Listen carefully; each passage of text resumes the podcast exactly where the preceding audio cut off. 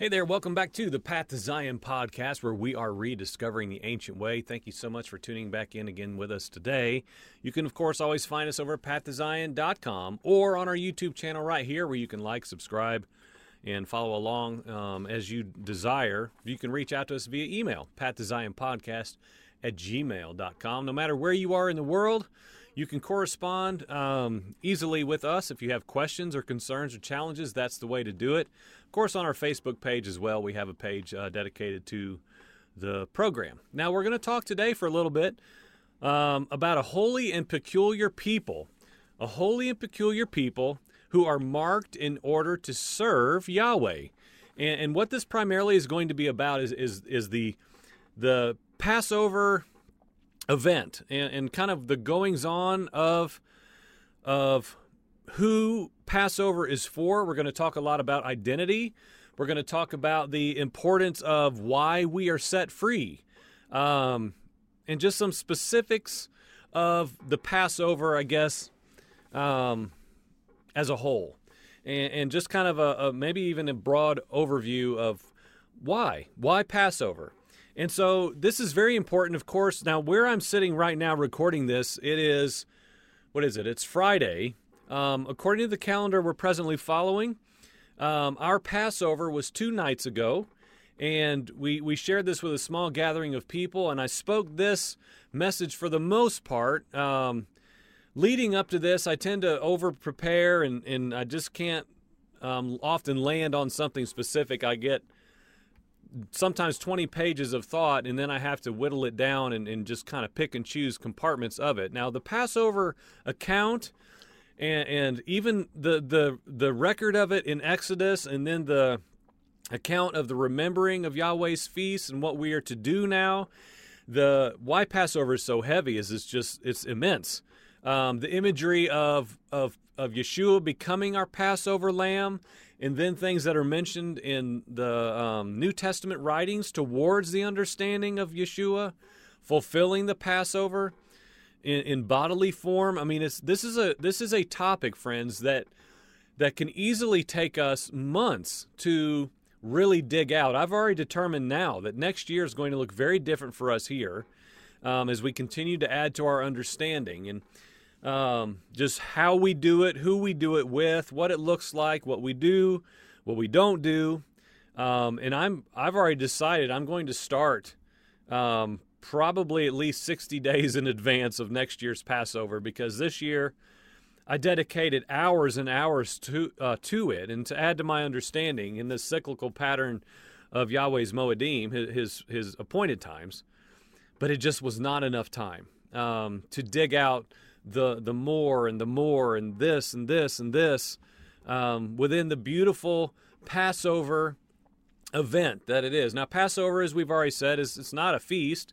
It is a, it is primarily, if we're going to focus on it um, very precisely, it is a a meal. It is a it is a lamb, um, and so that's very important because it kicks off uh, the feast of unleavened bread, which of course is a feast and you don't eat uh, bread that is leavened, and that's referenced again in, in, Paul's writings, and most of us are familiar with that in a metaphorical context. Um, but let's just kind of go through this. And I will be honest, I don't know whether this is going to be one part or seven.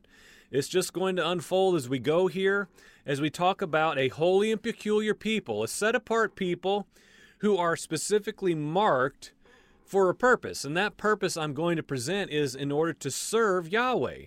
Okay? Um, let's just start with some reading um, in the Newer Testament, 1 Peter chapter 2, um, 9 and 10. We see Exodus and Deuteronomy pop up a lot here being quoted um, and spoken to um, in regards to the New Covenant church, the, the, the New Covenant post Yeshua assembly. Um, but you are a chosen people, a royal priesthood, a holy nation, a people for Elohim's own possession, so that you may proclaim the praises of the one who called you out of darkness into his marvelous light. Once you were not a people, but now you are Elohim's people. You're, you're, you're his possession. Now, now, this isn't just a your, like whoever's in the room, we read this and you're a chosen people and you're a royal priesthood and you're a holy nation. This is a specific, set apart, marked, peculiar people.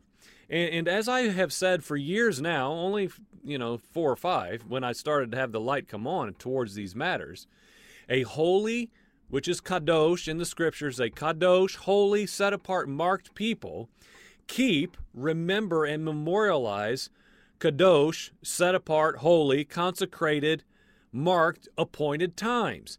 It is a biblical pattern of people who follow Yahweh Elohim are a marked people by what they do. Okay? And of course, what they do not do. But because we're talking about feasts, Passover, unleavened bread, and we, of course, talk about Shavuot, Pentecost, and tabernacles, Sukkot, um, with regularity here as well, as experiential memorials unto Yahweh Elohim. We're going to talk a lot about that as we go through here. We see this elsewhere in the Newer Testament, talking about a people, a consecrated, holy, peculiar people. Titus chapter 2, 13 and 14. We wait for the blessed hope and appearance of the glory of our great Elohim and Savior, Messiah Yeshua. He gave himself for us that he might redeem us from every lawless deed, so that he might purify for himself a chosen people and what are those chosen people? They're, ze- they're zealous for good deeds, okay? And, and this, without, we're just going to jump on this and just keep on moving, but like, he has redeemed us from lawlessness. He's redeemed us from going our own way, which of course we always say is, is indicated by, defined by, going the ways of the nations, inheriting the, the traditions of our fathers that are different than and opposing and replacing Yahweh, Father, um, the creator of all things, his ways, his decrees. Why? So that he might purify for himself. Here we are again, more possession language. For himself to possess a people, a, a, a possession for the Father, a chosen people.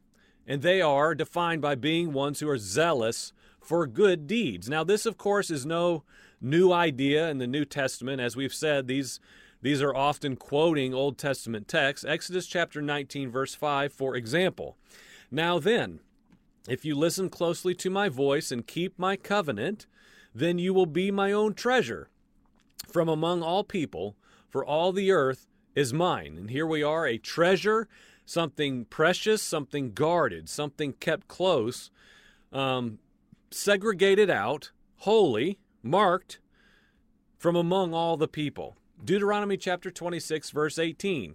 And Yahweh has declared today that you are a people for his treasured possession, as he promised you, and that you are to keep all his commandments. And, and I just read these four um, or so texts to give a couple Newer Testament examples, paralleled beside only a couple Older Testament examples of this is a theme throughout the Word. That when Yeshua Jesus came, he didn't give us a new way of living in order to be his Father's set apart people. His set apart people kept and keep his set apart holy feasts, his Sabbath. Okay? It's a biblical pattern. And we're going to we're going to really drive that home as we continue.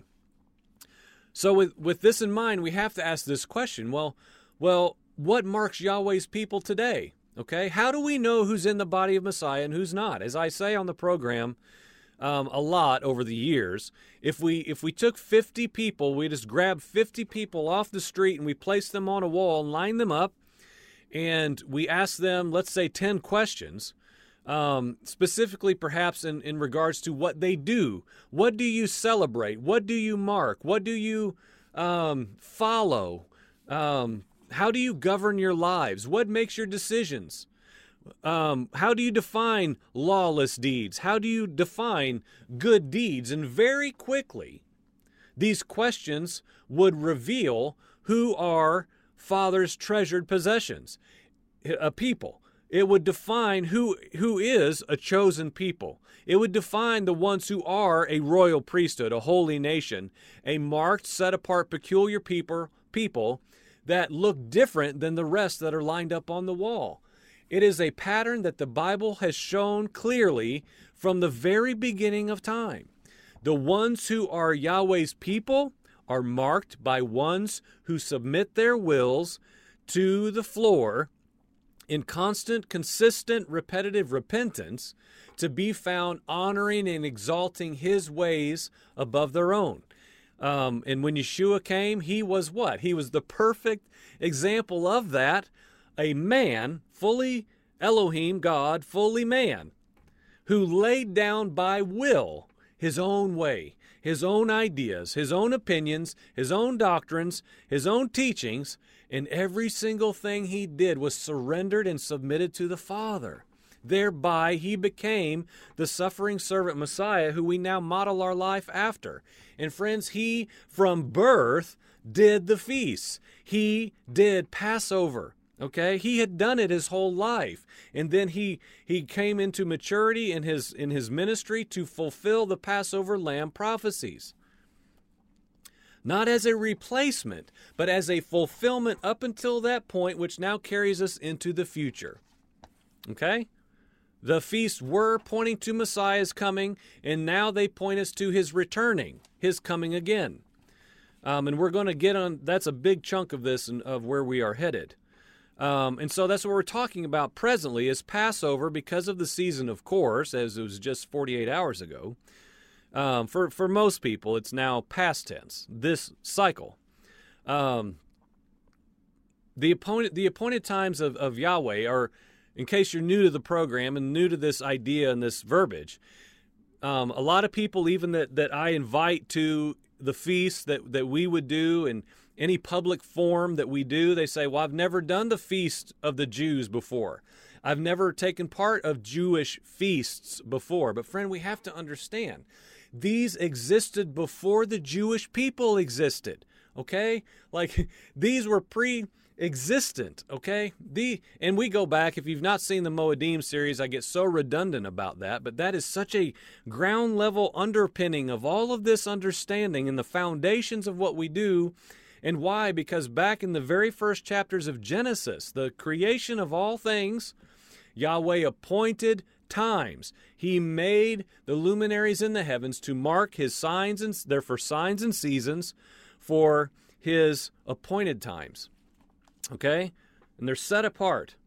And, and the word always says for all generations, for all generations, for all generations not for the Jews, not for all generations for the Jews, but for all of the generations who will be a holy and peculiar marked people who are set apart to serve Yahweh Elohim. Okay? So we just mentioned that. That's Genesis chapter 1, verse 14, if you want to look into it, for the signs and the seasons, months and years. Uh, and in the Hebrew, that's oath, O T H, oath. Um, I can't really say it perfectly. And the Moedim, which of course I've become familiar with over the last several years specifically. Um, there are so many texts here. Exodus chapter 12, 13, and 14, um, talking about how the blood on the doorpost is a sign, it is a mark, it is a distinguisher about this dwelling is literally marked and sealed for Yahweh we are literally in this house, we agree covenantally, covenantally now. In the lineage of Abraham, we choose to be full of faith, of course, but the people who had faith but no blood on the doorpost would have lost their firstborn, friends. Okay? That's a practical way of properly biblically understanding faith and works. The people who chose to heed the command that Yahweh was going to pass over the area and, and death would come to the firstborn who did not put the blood as a marker on the lintel and the doorposts of their house, that firstborn would die because of a disobedience to the command of the blood will keep you. The blood will seal you. The blood will literally mark your dwelling, and Yahweh Himself will pass over you. He will go over you, and you are thereby protected and guarded by His command. You will be spared. You will be delivered, okay?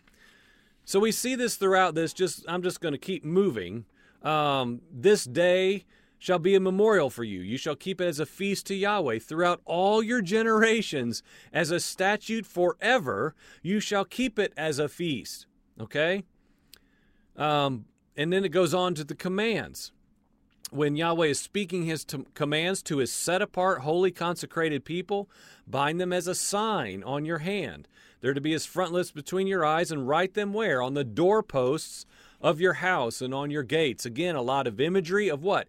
A, a marker, a sign of an inward sign and mark of a covenant being in place upon the hearts of men between themselves, their households, and, and Yahweh Elohim.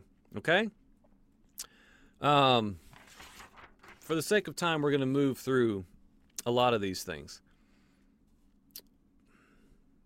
The thousands and thousands of people who have preceded us that were deemed obedient, righteous, right in the eyes of Yahweh were a marked people. People who obeyed, friend. Obedience causes action. Okay? Again, this is such a clear thing to me to, to illustrate again and reiterate. If people had said, Well, I believe, I believe that what God said was true. I believe it. It's a heart issue. It's all about my heart. I have faith to believe. Yes and amen. But if you did not do the act of dipping the hyssop in the blood and gathering the blood in the basin itself and putting it in there and dripping it across your lintel and doorpost, friend, your faith meant nothing. Your faith meant nothing at all. Do we understand the severity of that? Our faith, like our father Abraham, our faith must look like an obedient act. A memorialization now for us here because I'm not going into my house tonight. I didn't do it two nights ago um, because the death angel was coming to bring judgment upon a land. That's not the era I live in, but the imagery is, is crystal clear today. The same principle is absolutely at play now in Yeshua Messiah that his blood is upon the doorpost of our hearts. He is upon the our home. We order our lives according to his pattern of keeping Father's ways. Okay? Yes. And it looks like something out here. It looks like an action. There are marked holy, set apart, consecrated memorials that we are invited into, not that we have to do, but that we're invited into doing that will bring us the same results life, blessing, provision, protection, deliverance, okay, freedom. Same promises, same Elohim. He changes not. Um, we we talk about this a lot, so I'll just keep moving through it quickly. But uh, I just mentioned Abraham, and again, Abraham's faith. In Christianity, we always hear about Abraham's faith. Yes and amen. But Abraham in Genesis 26, verse 5, was chosen because he obeyed Yahweh. He fulfilled his duty to Yahweh. He kept Yahweh's commandments. He kept Yahweh's statutes. He kept Yahweh's law. Obedience to Yahweh was not some new idea for the Jews, for Israel. It was not a new idea given at Mount Sinai. People were marked by being obedient to this Elohim of all Elohims. And it is the same today, I believe, thoroughly, to the core of my being memorializing and remembering Yahweh's feast, his Sabbath, his Passover is a sign. It is a mark, friend. And I man, I could just sit here for another 19 minutes and 5 seconds and just oh my gosh, empty my heart out, begging and pleading and presenting and presenting and presenting for consideration to my Christian brothers and sisters that I love that just have not had this illuminated yet. Let's let the word teach us. Because we, on the other side now of Messiah, here today in 2023, have both the sign and the shadow, the foreshadowing, the feast and Sabbath, and the body, okay, that casts the shadow, Yeshua himself. They are completely, entirely inseparable if we want to hold them in their fullness and in their function. Colossians chapter 2, 16 and 17. Therefore, don't let anyone pass judgment on you in matters of food or drink. We have to read this in context. Well, that means you can eat and drink whatever you want. He said it right here to the church at Colossae. You doesn't matter. These things don't matter. No judgment. That's not what this is saying at all. We have to know the context and we have to keep reading. Or in respect to a festival, or new moon, or Sabbath. Now listen to this part, okay? Because I've heard this poorly translated and taught for my whole life. These are, what are? Festival, new moon, and Sabbaths. They are a foreshadowing of things to come.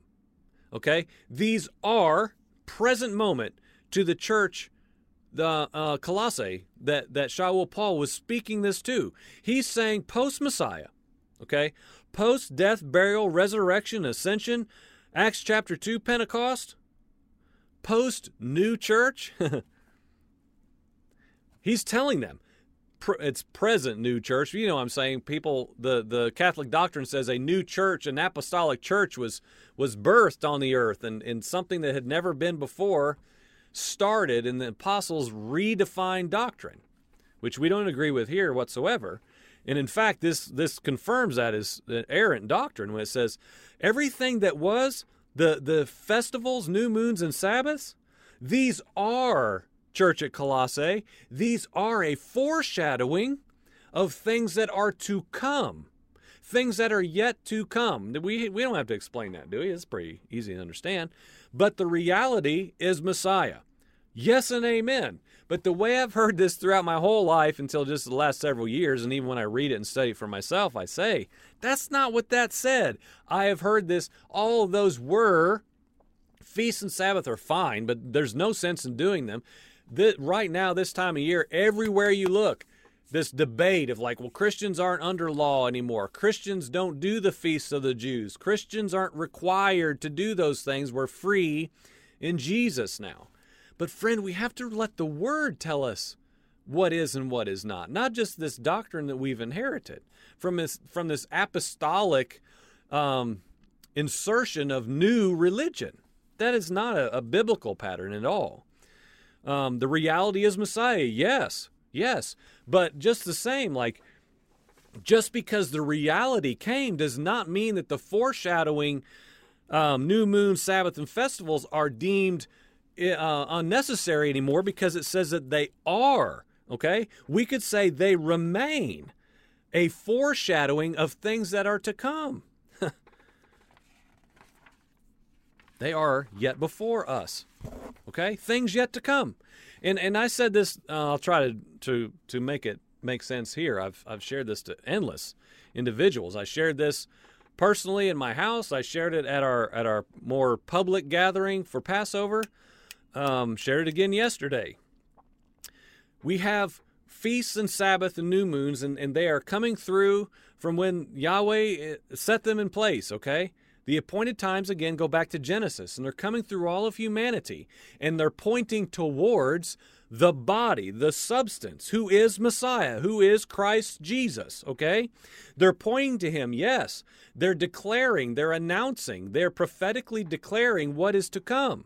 The body, the body comes down, he sets his feet upon terra firma, earth, he becomes flesh and dwells among us, the perfect fulfillment of what was prophesied, but only as he walks out in obedience the Father's will and way for the Messiah man to accomplish everything that this was pointing to.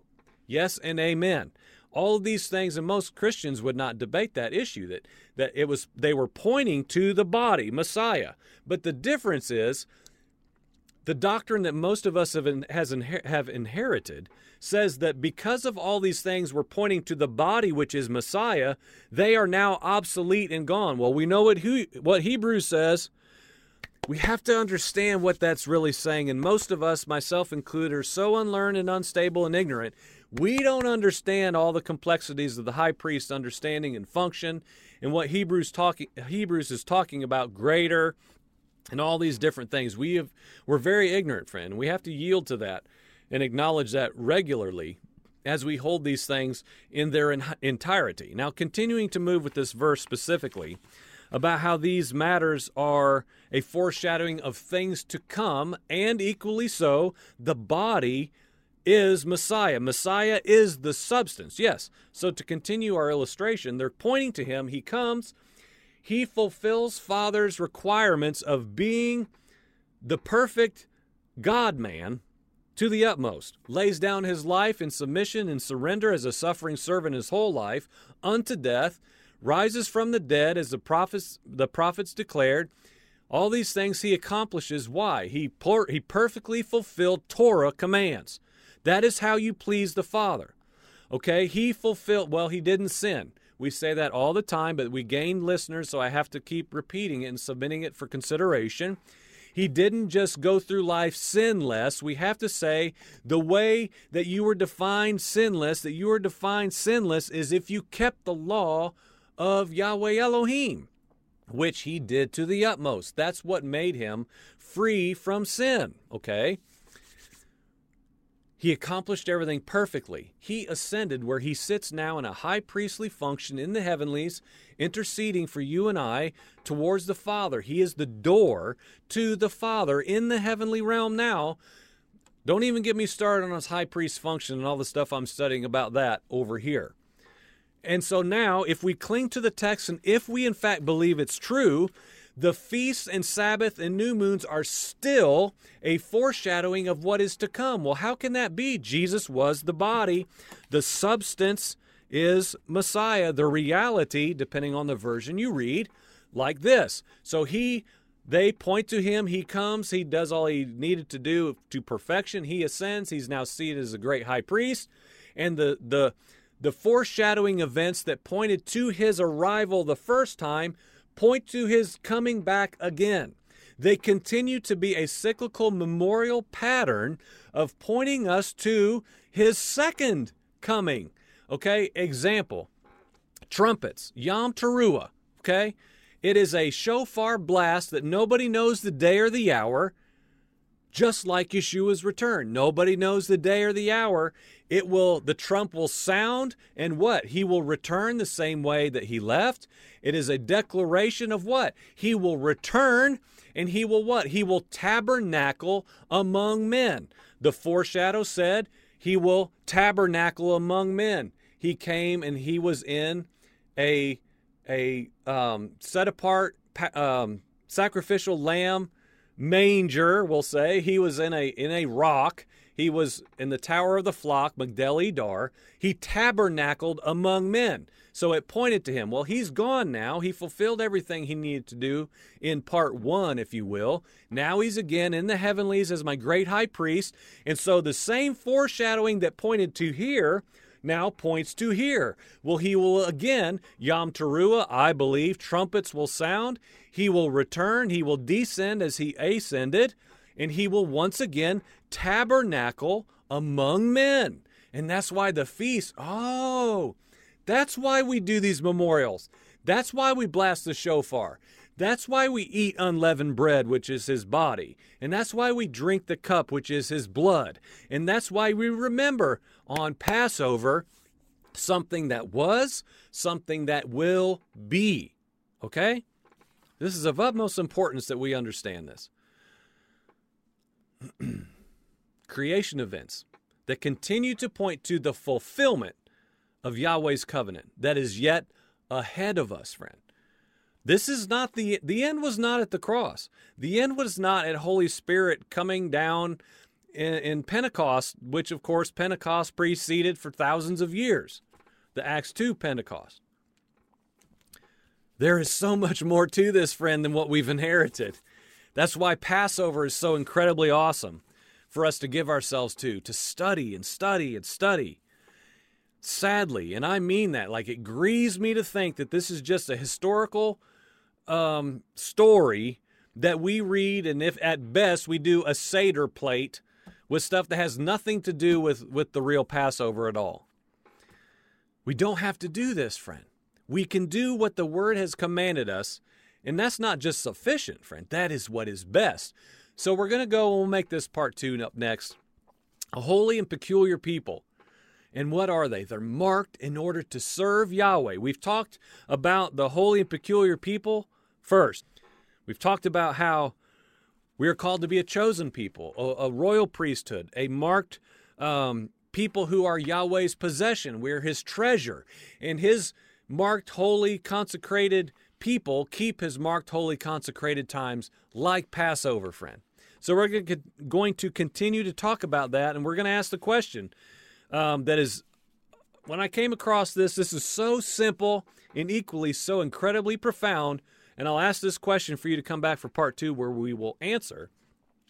Why did Yahweh set his people free um, at the Exodus, at Passover? Why did he set his people free? Why did he say through his prophet Moses to Pharaoh, Set my people free, let them go? Why? What was the main purpose? Because if we get that, we understand who we are in Messiah and who we're called to still yet be now in this little bit of time here in between what was and what will be.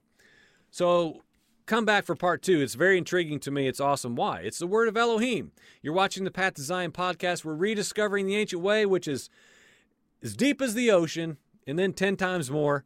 We'll never get to the bottom, but boy, are we swimming deep and learning all that Father wants us to learn so we can walk in His awesome, incredible ways. So thank you for joining us to do that today. We'll be back for part two right after this. Amen.